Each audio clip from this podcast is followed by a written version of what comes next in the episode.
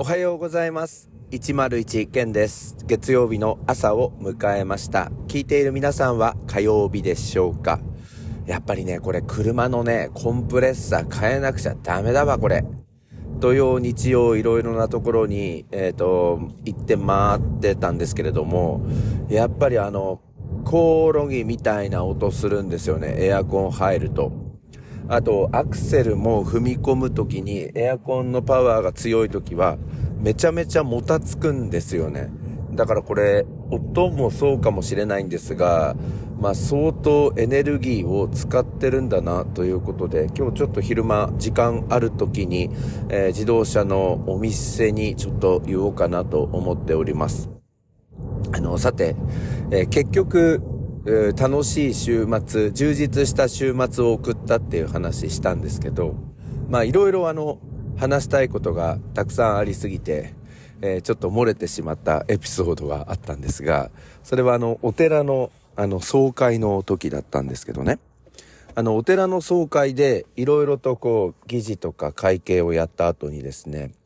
今年もその当場のお金とお寺の維持費の集金よろしくお願いしますということで、それぞれの総代さん、全部で20人ぐらいいるんですが、それぞれの地区のその一覧表をもらうんですよね。で、その一覧表には名前が書いてあるのと、あとは備考のところにですね、新盆、新盆の家は別途料金がかかるので、一言書いてあるんですよ。この家だけ料金違いますよということで、新盆、新盆っていう風に書いてあるんですけど、で、そしたらね、全然違う地区の、総代さんが、私の、斜め前にいたんですけど、あれ？ここの家、新盆じゃねえどなって。おばさんまだ元気だっぺ？なんていう話を隣の席に座っている方、多分地区が隣同士だと思うんですが、そこの方と話してて、そうですよね、入院はしてるって言ってたみたいだけど、この間病院の方でも歩けるようになったって言ってたかなって。これ怒られちゃうぞ、新聞だなんて書いたら。これ聞いた方がいいんじゃないですか、ご住職に。ということで、こちらからしたらちょっとハラハラする、案件だったんですよね。だからお寺の名簿って気をつけないと、本当に怒られちゃいますよね。新盆じゃなくて、まだご存命なのに、新盆とかって備考のところに間違えて書いたりしたら、もうこれ大変なことになるんだなって思ったんですけどね。で、結局その方、ご住職のところへ行きまして聞きましたならばね、あ、これ新盆なんですよ、ここの家は。ここの家で、生まれ育った方が、今、東京か、埼玉かに、住んでいましてね、一人暮らしの方なんですよ。だいぶ年上の方なんですが。で、その方が亡くなったので、このご実家の方で、お葬式をしたり、お墓に入れるっていう流れを組んだので、新盆っていう扱いにこの家はなるんです、とご住職が丁寧に、説明されていました。で、するとその地区の総代さんは、ああ、なるほどな、なるほどな、出てった人で、身寄りなかった人な、ああ、わかった、よかった。このままおばさんが、新聞みたいにね、あずめで、しまうと、怒られちゃうとこだったなんていうことをやっていましたけど。そんな、ちょっとこのお寺の役員にならないと、出会えない、エピソードだったので、ちょっと朝、追加的にお話をさせていただきました。それでは、始めてまいりましょう。朝の目覚めるラジオ。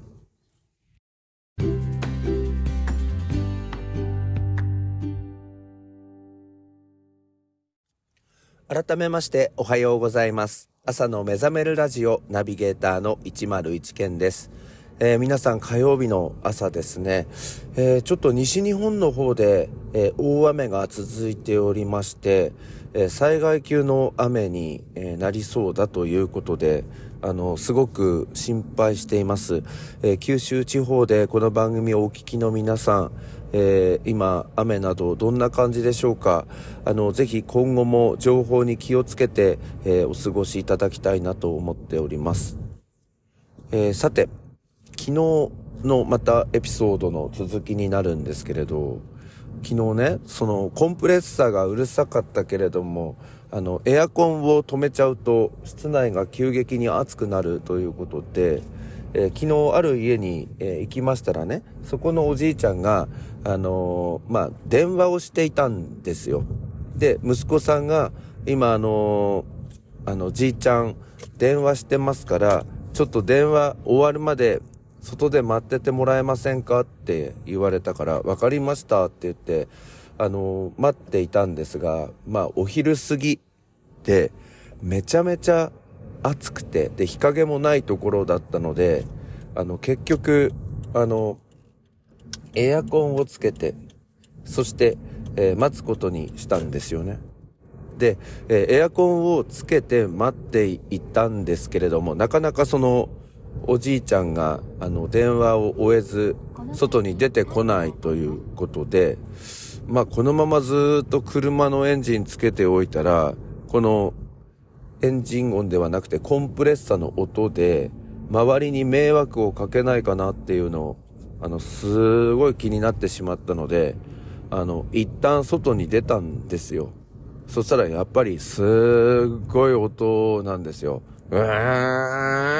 リギリギリギリギリみたいな。で、これダメだななんて思ってるうちに、私なんだか知んないんですけど、ポケットにスマホを入れておいたら、それが誤作動してしまいまして、違う方に電話がかかってしまったんですよ。プルルルルル、プルルルルっていうのが、車内から聞こえてきたんですよ。結局携帯電話と車内のスピーカーフォンの仕組みは、Bluetooth でつながっているので、そういうわけで、中で、呼び出し音が鳴ってるんですよ。うわ、俺誰かにかけちゃったと思って、ポケットに携帯があるのが、わからないまま、ドアを、ポケットを探りながら、ドアも同時に、開けたみたいな、ことをしたら、ドアのノブのところに電気みたいなのが走ったんですよ。ビリッって。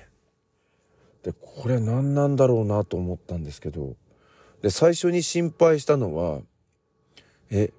車が漏電してて、ドアのところにまで電気来てんじゃねえとかって思ったんですけど、なかなかそれって考えにくいですよね。それだとしたら変えなきゃなんない。で、二つ目は、携帯電話が漏電していて、手がビリビリって痺れたか。三つ目は、ただの痙攣なのか。自分の手のね。だからいずれにしても不安な要素があるんですよ。だいぶ痺れましたからね。ビリって。大仁田厚しばりに。ビリって。今の言ってもわかんない方は若い。分かった方は結構年いってますよね。それは置いときまして。で、インターネットで調べたら、あれなんですね。静電気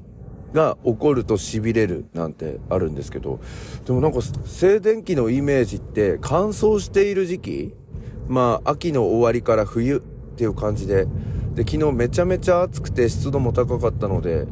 このビリは何なのかなっていうのがめちゃめちゃ気になるので、ちょっとエアコンのコンプレッサーを直してもらうっていうことで、連絡をして自動車屋さんとやり取りをしたり、あるいは自動車屋さんに行く機会があると思うので、ちょっとその時に聞いていこうかなと思っております。皆さん暑いですからね、車内とか、エアコンの管理もそうですけれども、車内に子供とかを、取り残したりしないようにしながら、過ごしていかないといけないかなと思いますので、皆さん気をつけていきましょう。先週からニュージーランドでも聞いていただけるようになりました。先週からニュージーランドでもネットするようになりました。ニュージーランドのマニアックな皆さん、ありがとうございます。あなたもマニアックです。マニアックっていうのは誉れの言葉ですからね、この番組では。これからもニュージーランドの、方から聞いていただきたいなと思います。私個人的にはですね、ニュージーランドって縁があるけど遠いみたいな、そういう存在なんですよね。今年高校2年生で使っているコミュニケーション英語の教科書のユニット1は、ニュージーランドのお話だったんですよね。いきなりニュージーランドみたいな。だから、いろいろそのニュージーランドの文化とかについて、英語の映像を子供たちと見ながら、ああ、いいなって思いながら、いろいろ議論したんですけど、キウイとかね。いろんなキウイフルーツだけじゃないっていうのがあったり、いろいろありますよね。食べ物も美味しかったり、それから歴史的にもいろいろなことがあったりと。で、実はですね、コロナが世界を襲う直前まで、私ニュージーランドに